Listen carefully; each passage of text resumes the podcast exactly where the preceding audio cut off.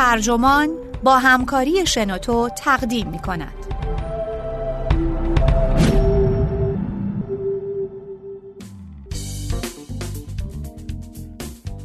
آیا فیزیک می تواند رفتار اجتماعی را توضیح بدهد؟ نوشته فیلیپ بال ترجمه حسین کازرون منبع نوتیلوس ترجمه شده در سایت ترجمان گوینده اکرم عبدی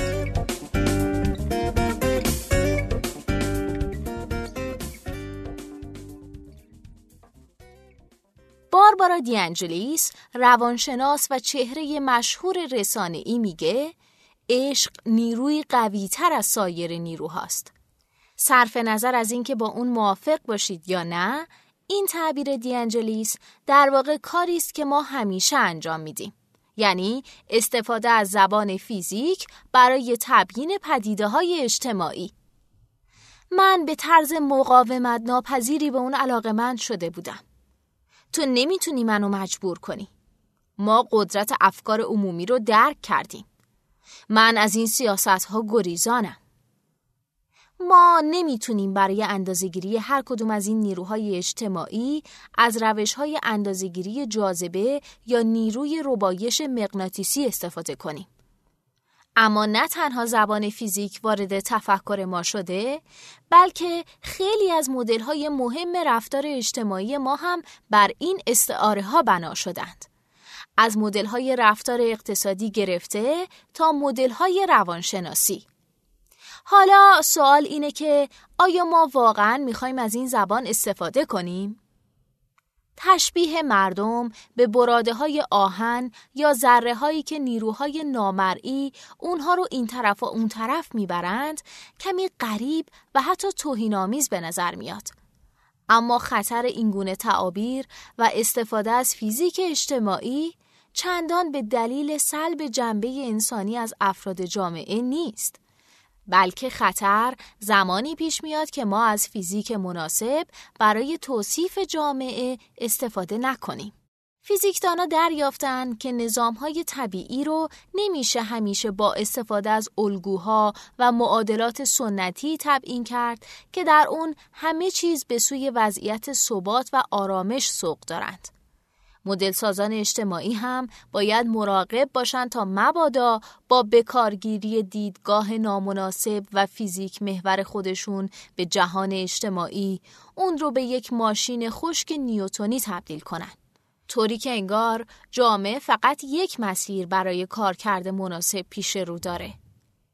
باید توجه داشت که جامعه به ندرت به حالت ثبات و تعادل می‌رسه. فیزیک اجتماعی باید همواره یک خاصیت ویژه انسانی رو در نظر داشته باشه یعنی قابلیت قافلگیر کردن حوزه اقتصاد حوزه که میشه در اون هر دو جنبه جذابیت ها و همینطور مشکلات فیزیک اجتماعی رو دید. واقعیت اینه که آدام اسمیت هیچ وقت اصطلاح نیروی بازار رو به کار نبرد. اما روشنه که این نگاه استعاری رو در پس ذهن خودش داشته. اون برای تبیین چگونگی تغییر قیمتها و میلشون برای رسیدن به نرخ طبیعی از نظریه جاذبه نیوتون و نیروی نامرئی جاذبه استفاده کرده. این نظریه یک قرن پیش از اون در فیزیک مطرح شده بود. آدم اسمیت در کتاب مشهورش با عنوان ثروت ملل هم دست نامرئی رو نیروی معرفی می‌کنه که تعادل در اقتصاد رو حفظ می‌کنه. استفاده از ادبیات نیوتونی منحصر در آدم اسمیت نبود. در اون زمان مکانیک ماشینی نیوتون مدلی بود که برای تبیین تمام پدیده های طبیعی به کار می‌رفت. این مدل حتی برای تبیین سازوکار بدن انسان و جامعه هم استفاده می شد. ژان تئوفیل دزاگولیه فیلسوف طبیعی فرانسوی در شعری که در سال 1728 در ستایش قدرت جهانی نظریه نیوتون سرود اهمیت این نوع نگاه به دنیا و استفاده از استعاره جاذبه رو اینطور توصیف کرد دیدگاهی جهانی در دنیای سیاست و فلسفه.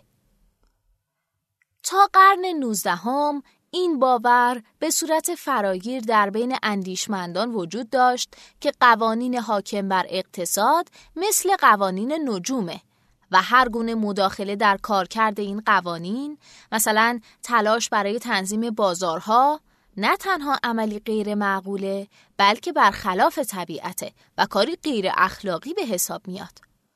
اونطور که رالف والدو امرسون نویسنده آمریکایی میگه قوانین طبیعت در تجارت هم جاریه. همونطور که باتری اسباب بازی اثر نیروی الکتریسیته رو نشون میده تغییرات سطح دریا تابع همون قوانینیه که قیمتها رو در جامعه با توجه به عرضه و تقاضا تعیین می کنند. هر گونه دستکاری یا تلاش برای قانونمند کردن این روند موجب خسارت میشه و به افزایش بیرویه عرضه یا ورشکستگی مردم منجر میشه. قوانین نهفته در عمق این جهان در دنیای اتمها و کهکشانها یکسان عمل می کنند. یکی از ایرادهای مهمی که به این نوع فیزیک انگاری اقتصاد وارده اینه که اگرچه حرکت سیارات مطابق با محور ثابت چرخشی اونها در فضاست، تغییرات در اقتصاد تابع میل مردم یا به قول جان مینارد کینز روح حیوانی جامعه است. اما این امیال رو نمیشه با همون قوانین ریاضی تبیین کرد که بر فیزیک سیارات حاکمه و از این طریق دست به پیش های مکانیکی دقیق زد. دانشمندان قرن هجدهم و اوایل قرن نوزدهم تصور می‌کردند که تونستن این طبیعت متغیر انسانی رو که تابع میل و هوس انسان هاست با توسل به علم آمار رام کنند. اینکه خیلی از اعمال ارادی انسانها کاملا تابع قوانین قابل اتکای آماریه خیلی از افراد رو شوکه کرد مثل ارتکاب جرم یا خودکشی یا حتی اتفاقاتی که کاملا تصادفی و غیر ارادی به نظر می رسن. نه تنها نرخ میانگین همواره کم و بیش ثابت میمونه بلکه انحراف از سطح میانگین هم تابع منحنی مکانیکی و پیش بینی پذیریه که با عنوان منحنی زنگول شکل یا منحنی گاسی شناخته میشه. نامی که بر اساس اسم کارل گاس ریاضیدان مشهور آلمانی برای اون انتخاب شده. بر این اساس جای تعجب نداره که برخی متفکران علوم اجتماعی که با توسل به آمار در صدد فهم جامعه بودند در رشته های علوم فیزیک تحصیل کردند. کسانی مانند پیر سیمون لاپلاس فرانسوی و آدولف کتله بلژیکی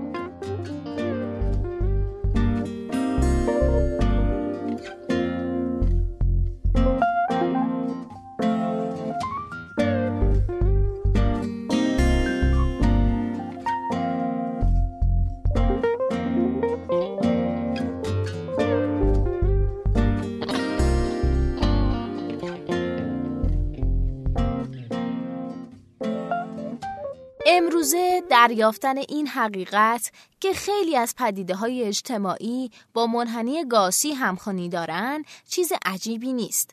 چرا که می‌دونیم برآمد کمی اتفاقاتی که مستقل از هم رخ میدن تابع منحنی توزیع نرماله. این در واقع انعکاس این واقعیته که حوادث تصادفی عموماً تابع قانون احتمالات هستند. اما دانشمندان قرن 19 با کشف این حقیقت تصور می‌کردند قوانین اجتماعی هم مثل قوانین مکانیکی نیوتون ثابت و بدون تغییرند. این باور دیدگاه آگوست کنت فیلسوف فرانسوی مبنی بر طبقاتی بودن علوم رو تقویت می کرد. او معتقد بود تمام علوم تابع قوانین ثابتی هستند که به ما در پیشبینی حوادث کمک می کنند. البته بعد از اون که این قوانین رو به خوبی دریافتیم. همچنین تمام این طبقات علوم هم تابع الگوی فیزیک نیوتونی هستند. فیزیک نیوتونی هم در نگاه کنت حکم شالوده تمام علوم رو داشت. کنت معتقد بود برای تکمیل پروژه‌ای که نیوتن آغاز کرده باید علمی به نام فیزیک اجتماعی تأسیس بشه. اگه واقعا اینطوره منشه قوانین اقتصاد کجاست؟ شواهد نشون میده که این قوانین در عملکرد تک تک تاجران، واسطگران و سرمایه گذاران در بازار ریشه داره. اما چطور می‌توان عامل تصمیم و میل انسانی رو که قبلا در موردش حرف زدیم در این معادله گنجوند؟ یک بار دیگه به نظر می‌رسه پاسخ رو باید در علم فیزیک پیدا کرد. در میانه قرن نوزدهم استدلال آماری فراگیر بود. بر همین مبنا جیمز کلرک مکسول و لودیش بولتسمان دو دانشمند قرن نوزدهم این الگو رو برای تبیین رفتار ماده به کار گرفتند. تلاش اونها برای تبیین چگونگی افزایش خواص جسمی گازها مثل فشار، دما و حجم و همینطور جنبش ملکولهای بیشمارشون در صورت ایجاد شوک حرارتی موجب به وجود اومدن حوزه جدیدی با عنوان مکانیک آماری شد. از اون زمان تا امروز این حوزه به شکلگیری نظریه ذره‌ای ماده منجر شده. نکته که در کار اونها اهمیت داشت این بود که دیگه نیازی به فهم عملکرد تمام ملکول ها نبود.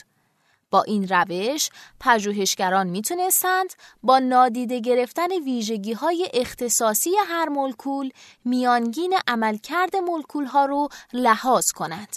به این ترتیب آشفتگی دنیای ذره ها به نظم ذره ها تغییر پیدا کرد و دانشمندان رو قادر به پیش بینی عملکرد اونها کرد.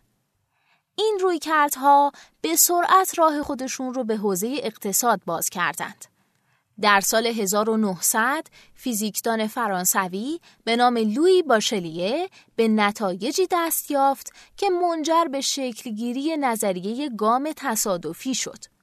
با وجود این پنج سال گذشت تا آلبرت انیشتین از این نظریه برای تبیین پدیده موسوم به حرکت برانی تفسیر دقیقی عرضه کنه. پدیده‌ای که به جنب و جوش رقص مانند ذرات معلق در آب اشاره داره. اما باشلیه از این نظریه برای تبیین عملکرد ذرات ماده استفاده نکرد بلکه این الگو رو برای نشون دادن نظم نوسانات بازارهای سهام به کار برد. از این مهمتر نظریات دانشمند آمریکایی جوسایا ویلیام گیبز بود که در اوایل دهه 1900 تونست چارچوب مکانیک آماری رو مطابق با کارکرد امروزی اون شکل بده. شاگرد گیبز ادوین بیدول ویلسون در نهایت استاد راهنمای اقتصاددان مشهور پل ساموئلسون شد. او کسی بود که تز دکتراش بنمایه کتاب مشهوری شد که در سال 1947 با عنوان بنیانهای تحلیل اقتصادی منتشر شد. ساموئلسون در این کتاب با اتکا به استدلالهای آماری مثل استدلالهای گیبس زیربنای حوزه‌ای به نام اقتصاد خرد رو بنیان گذاشت. این حوزه به تبیین چگونگی تأثیر عملکرد کنشگران خرد در تغییرات اقتصادی می‌پردازه. نتیجه این امر ظاهرا خیلی جذابه. نظریه های فیزیک در علوم دیگه هم کاربرد دارند. اما مشکل اینه که فیزیکی که برای توصیف نظامی مثل اقتصاد به کار برده می‌شد، فیزیک اشتباهی بود. مکانیک آماری که گیبز و دیگر اندیشمندان اون رو بنا نهاده و توسعه دادن نظریه سیستم هایی بود که از ذرات فراوانی تشکیل شدن و به مطالعه این نظام ها در وضعیت تعادل می پرداخت. وضعیت تعادل یعنی وضعیتی که ذرات این نظام ها مثلا مولکول های آب در یک لیوان در حالت ثبات و آرامش و با حرارتی یکسان قرار دارند. پارادایم نیوتونی و همینطور ایده دست نامرئی آدام اسمیت این متفکران رو به این تصور انداخت که بازارها هم میل به تعادل دارند و به سوی وضعیتی باثبات پیش میرند. در این بازارها قیمتها ارزش واقعی خودشون رو پیدا خواهند کرد و عرضه و تقاضا متعادل خواهند شد بنابراین بازارها علالقاعده باید با ثبات باشند. اما همه ما می‌دونیم که بازارها اینطور نیستند. البته که اقتصاددانان هم این نکته رو می‌دونند.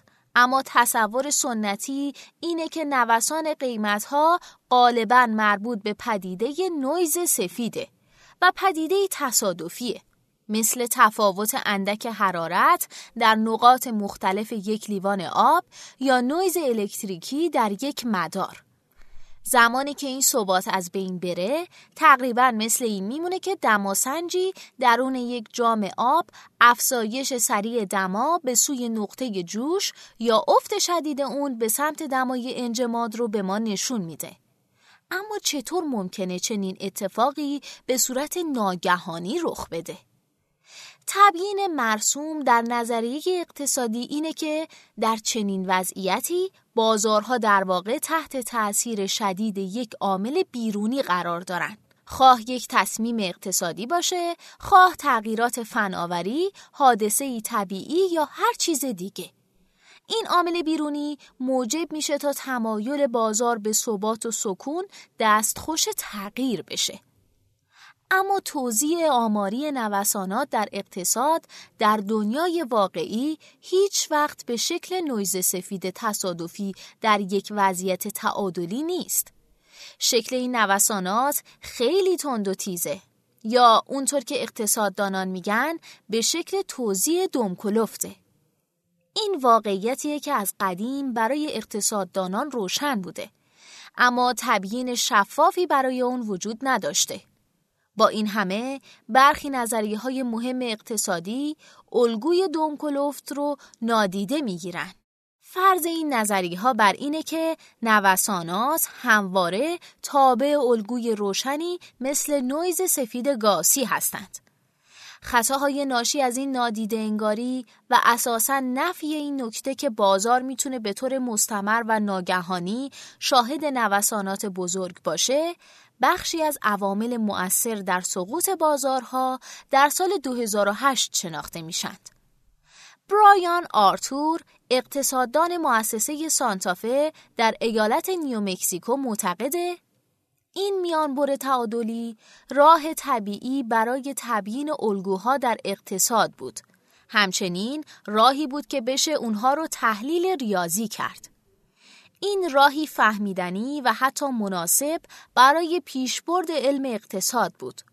شالوده اصلی اون یعنی نظریه تعادل عمومی نه تنها به لحاظ ریاضی قابل تحسینه بلکه در الگوسازی اقتصاد هم به ما کمک می‌کنه تا اقتصاد رو به صورت کلی و جامع ترسیم کنیم. اما به عقیده آرتور هزینه ای که برای این کار می‌پردازیم هم بالاست چرا که این نوع نگاه مدلی از اقتصاد رو ترسیم می‌کنه که در دنیای منظم افلاتونی و در وضعیت ثبات و کماله و همه چیز پیش بینی پذیره. اما جای ابهام، آشفتگی و واقعیت در این دیدگاه خالیه.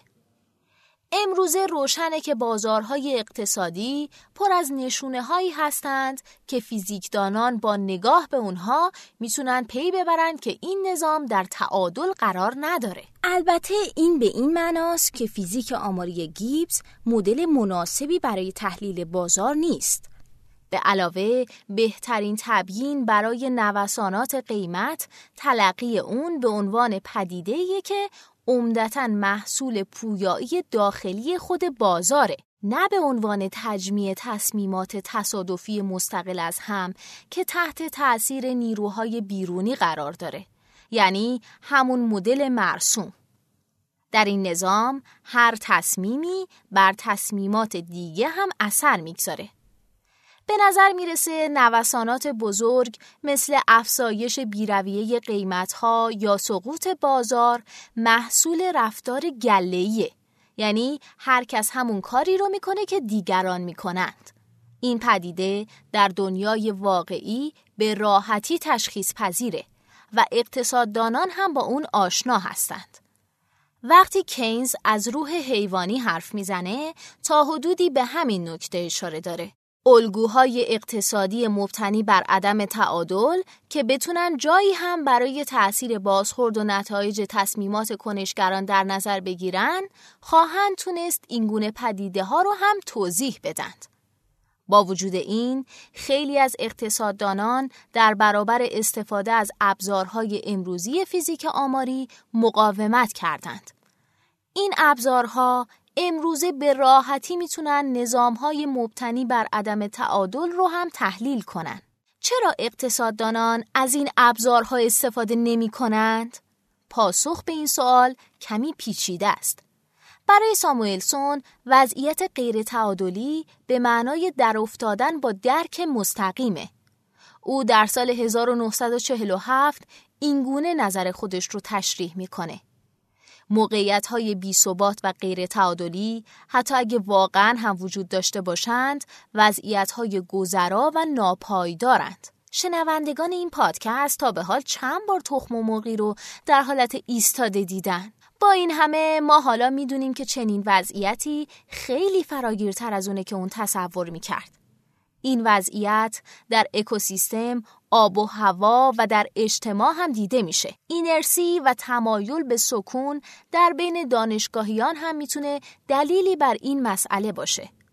با توجه به زحماتی که ساموئلسون و دیگران برای ترسیم الگوهای منظم، حل شدنی و متعادل از نظام اقتصادی کشیدن، میشه درک کرد که تغییر نگاه اونها مستلزم از دست رفتن زحمات زیادیه. حتی برخی به من گفتن مجلات علمی وجود دارن یا حداقل در دهه گذشته بودن که هر مقاله ای رو که نگاهش به اقتصاد مبتنی بر الگوی تعادل نباشه بدون بررسی بیشتر رد می‌کنن. این قطعا دانشی ملالانگیزه. ممکنه دلایل ایدئولوژیک هم در این امر دخیل باشن.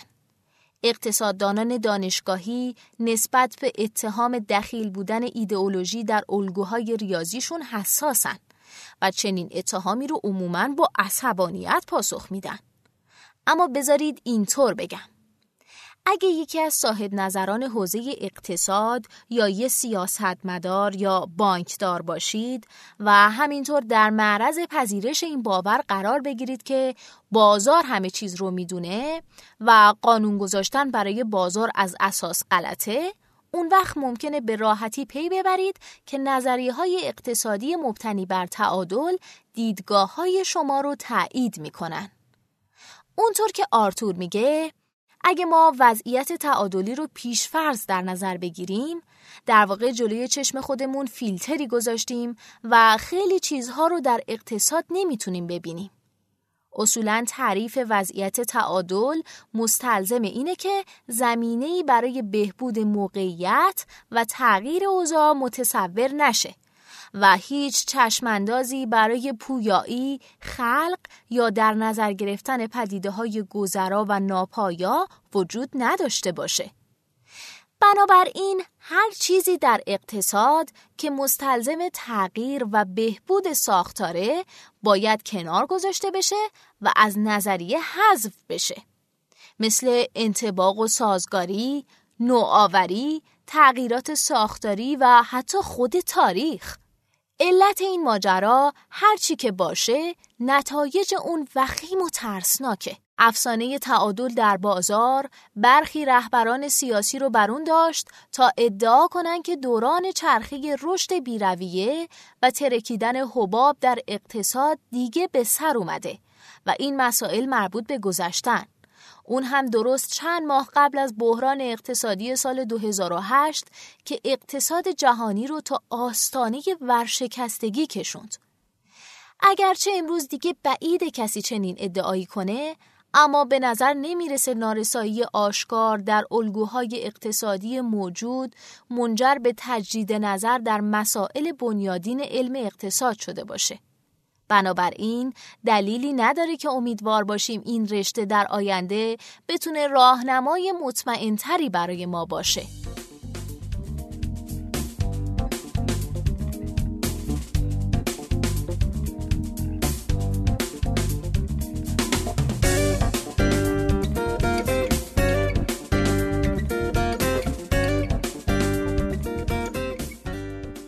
فیزیکدانان حدود یک قرن سرگرم یافتن بدیلی برای الگوهای تعادلی بودند. همین الگوهای تعادلی بودند که در به وجود اومدن بحران سال 2008 نقش داشتند. لارز آنساگر دانشمند نروژی و قطعا یکی از نوابق بسیار ناشناخته قرن بیستمه اون رو احتمالا میشه اولین کسی دونست که تلاش برای یافتن الگوهای بدیل رو در دهه 1930 آغاز کرد.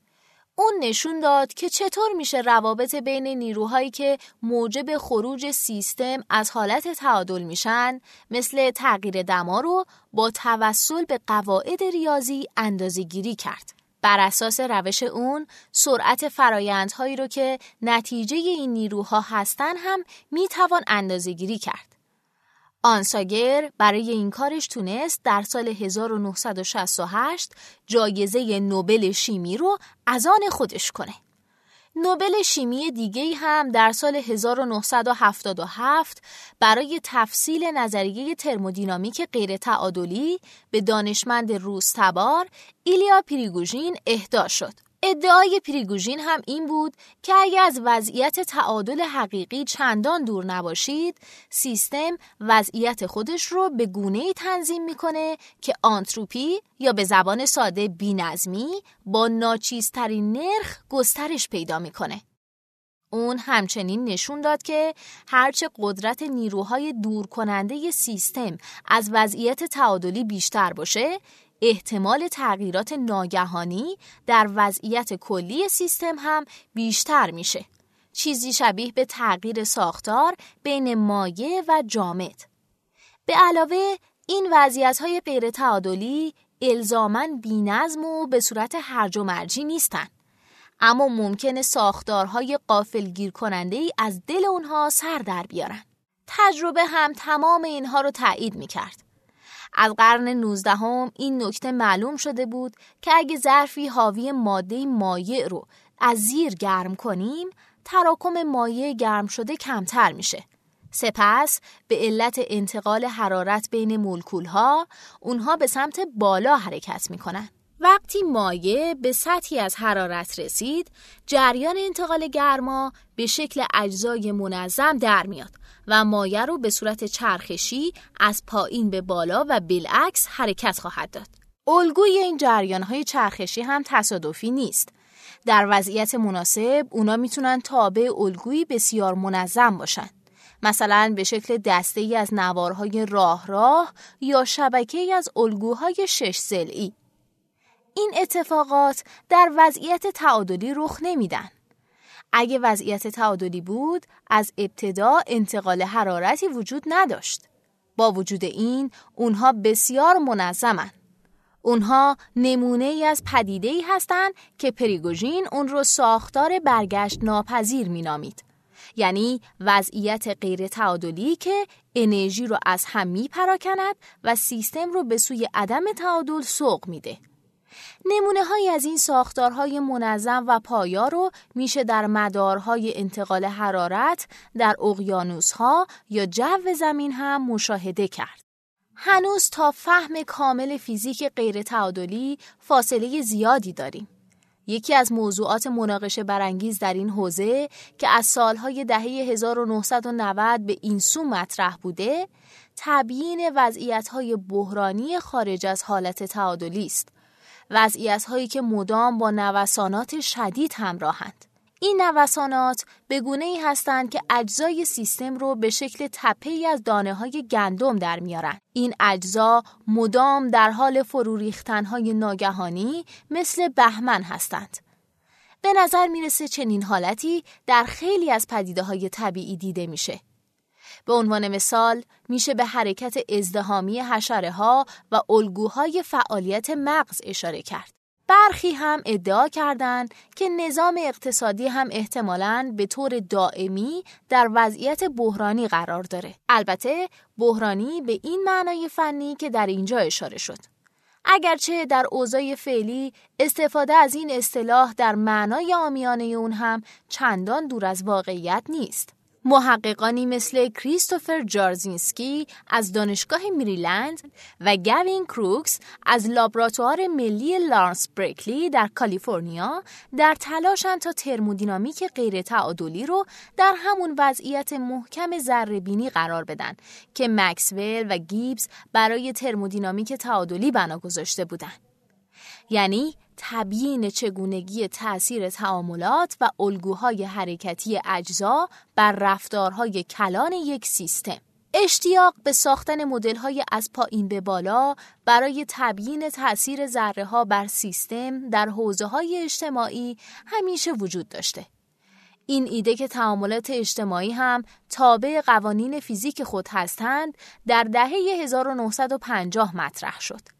در اون زمان کورت لوین روانشناس اجتماعی ادعا کرد که مردم به لحاظ روانشناسانه شبیه به ذرات بارداری هستند که تحت تأثیر میدانهای نیرو قرار دارند. میدانهای نیروی مثل باورها، عادتها، رسوم و سنتها.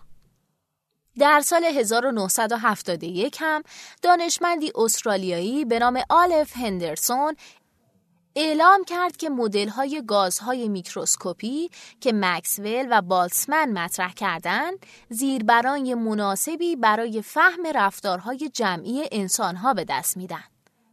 او نشون داد که چگونه می‌توان سرعت حرکت مردم در پیاده رو رو با استفاده از الگوی توزیع آماری شبیه به منحنی زنگول شکل تبیین کرد که مکسول برای توضیح حرکت ذرات در نظریه گازهای خودش از اون استفاده می کرد. همچنین این ایده را مطرح کرد.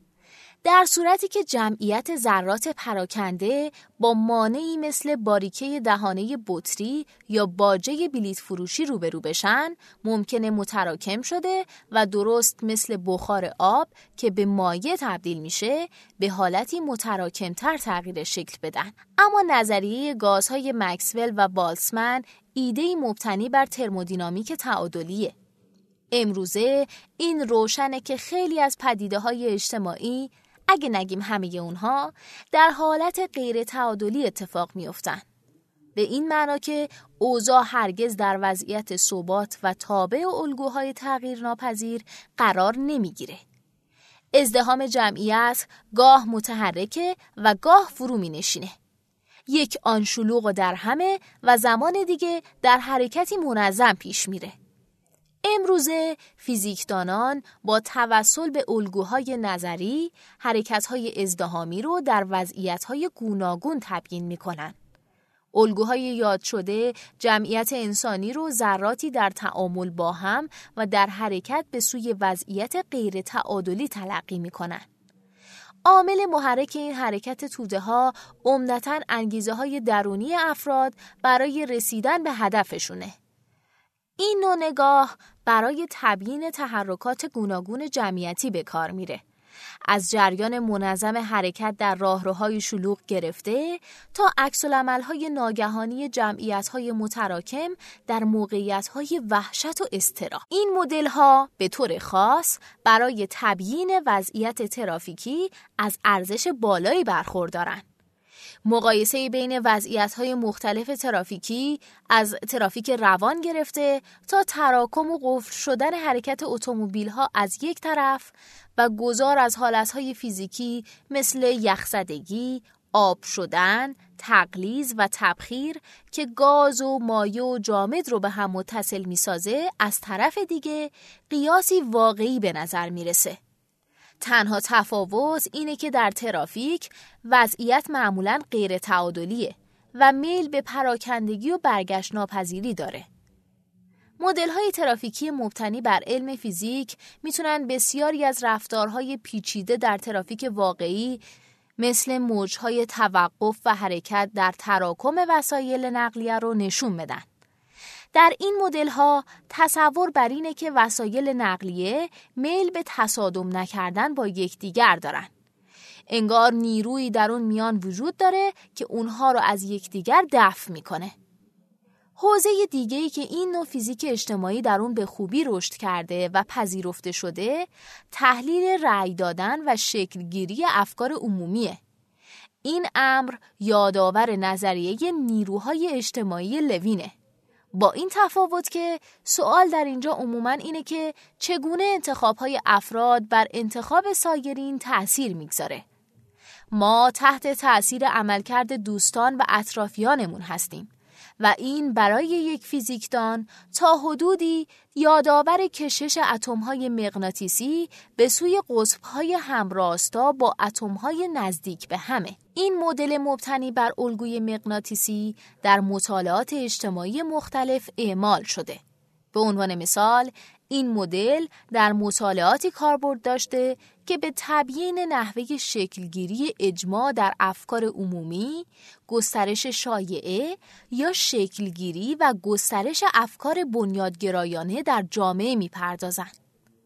افکار عمومی رو هم که در محیطهای جانبدارانه مثلا تحت تأثیر القای رسانه ها یا تبلیغات شکل می‌گیره می‌توان با کمک همین الگوها مطالعه کرد.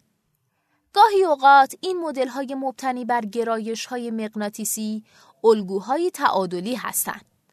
این یعنی اونچه به دنبالش هستیم وضعیتی پایدار برای سکون سیستمه. مثل زمانی که میدان مغناطیسی به وضعیت جهانی یکسان رسیده و آرام گرفته. به عبارت دیگه سوال اینه که وضعیت نهایی اجماع عمومی چیست؟ اما رسیدن به اجماع یا به عبارتی تعادل همواره ممکن نیست. در عوض ممکن شاهد جابجا شدن دائمی مرزها بین عرصه های مختلف و دیدگاه های متنوع باشیم. این جابجایی ممکنه تا حدودی تصادفی بوده و بستگی به تمایل افراد داشته باشه. این الگوهای غیر تعادلی به ما نشون میدن که تصادفی بودن الزامن به معنای بیقانونی محض نیست. به علت تعاملات بین عوامل مؤثر در شکلگیری افکار عمومی، اجماع و توافق عمومی می‌تونه در برخی مقاطع به طور موقت به دست بیاد. اما شکل و میزان این توافق همواره متغیره. در برخی موقعیت ها این رفتار جمعی منجر به شکلگیری همون رفتار گله‌ای و مبتنی بر پیروی بدون تفکر از دیگران میشه. این رفتار می‌تونه نوسانات بزرگی رو در بازار به وجود بیاره. وقوع چنین نتایجی به این معناست که تأثیرات کوچیک می‌تونه نتایج بزرگی به همراه داشته باشه. درست شبیه به بهمنی عظیم که ممکنه با قلتیدن چند سنگ کوچیک شروع بشه. این مثالی مشهور در فیزیک غیرتعادلیه. ممکنه نتوان این تشنج ها رو به طور موردی پیش بینی کرد. اما حداقل میشه احتمال وقوع اونها رو سنجید و دست به پیش بینی کلی زد. بر این اساس می‌تونیم ساختارها و سازمانهای اجتماعی خودمون رو با لحاظ کردن این خطرات بنا کنیم. این کار بیشتر شبیه به پیشبینی سیله. باید بدونیم که آیا این حوادث نادر اما مهیب هر ده سال یک بار رخ میدن یا هر هزار سال یک بار. در نمونه های راه رفتن، رانندگی کردن و رأی دادن دامنه اقدامات جایگزین کوچیکه و به همین علت ساختن الگوها و مدل‌های مبتنی بر فیزیک در این نمونه ها تمام قابلیت‌های این مدل سازی رو به فعلیت نمیرسونه. اما بعضی دانشمندان در تلاشن تا این مدل‌ها رو در موارد پیچیده تری به کار ببرن. مواردی مثل جنگ و مبارزه با تروریسم، تکامل و رشد تاریخی شهرها و کشورها و عادتهای مردم در ارتباط با تغییرات اقلیمی. این تلاش ها امروزه با کمک دانشمندان علوم اجتماعی، دانشمندان علوم رایانه، نظریه پردازان بازی و فیزیکدانان انجام میشه. انجام این پروژه های بلند پروازانه نیازمند همکاری بین دانشمندان رشته های مختلفه و با گوش نشینی کاری پیش نخواهد رفت. با افزایش توان ما برای ساختن مدل های پیچیده، امیدمون برای رسیدن به مدلی واقعی نیز بیشتر میشه. همین حالا هم بعضی دانشمندان از مدل‌هایی حرف می‌زنند که در اونها عوامل مؤثر در سیستم شکلی ابتدایی و شبیه سازی شده از سخت افزارهای عصبی تصمیم گیرندن به شکلی که در برابر نیروهای اجتماعی منفعل محض نیستند و چیزی فراتر از عکس العمل براده های آهن در برابر آهن رو رو به نمایش می‌گذارن.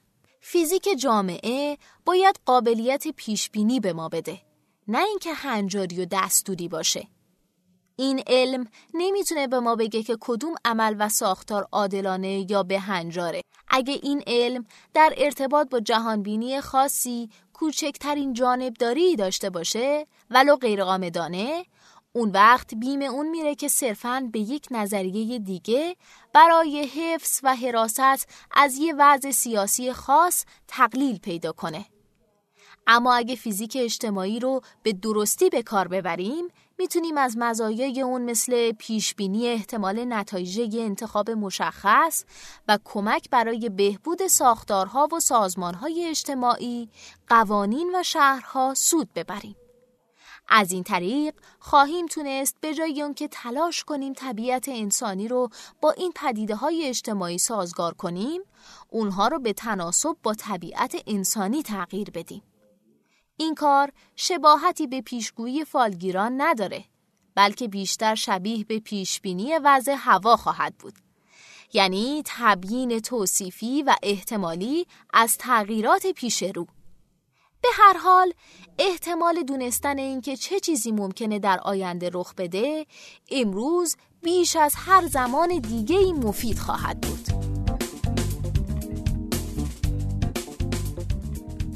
این پادکست ما هم اینجا به انتها رسید. ممنونم که تا آخر این پادکست با من همراه بودیم. امیدوارم مطالبی که گفتیم براتون مفید و جالب بوده باشه. اگه شما هم ایده ای دارید که فکر می‌کنید می‌تونه برای بقیه جالب باشه اون رو در قالب یک فایل صوتی در سایت شنوتو با بقیه دوستان به اشتراک بگذارید ممنونم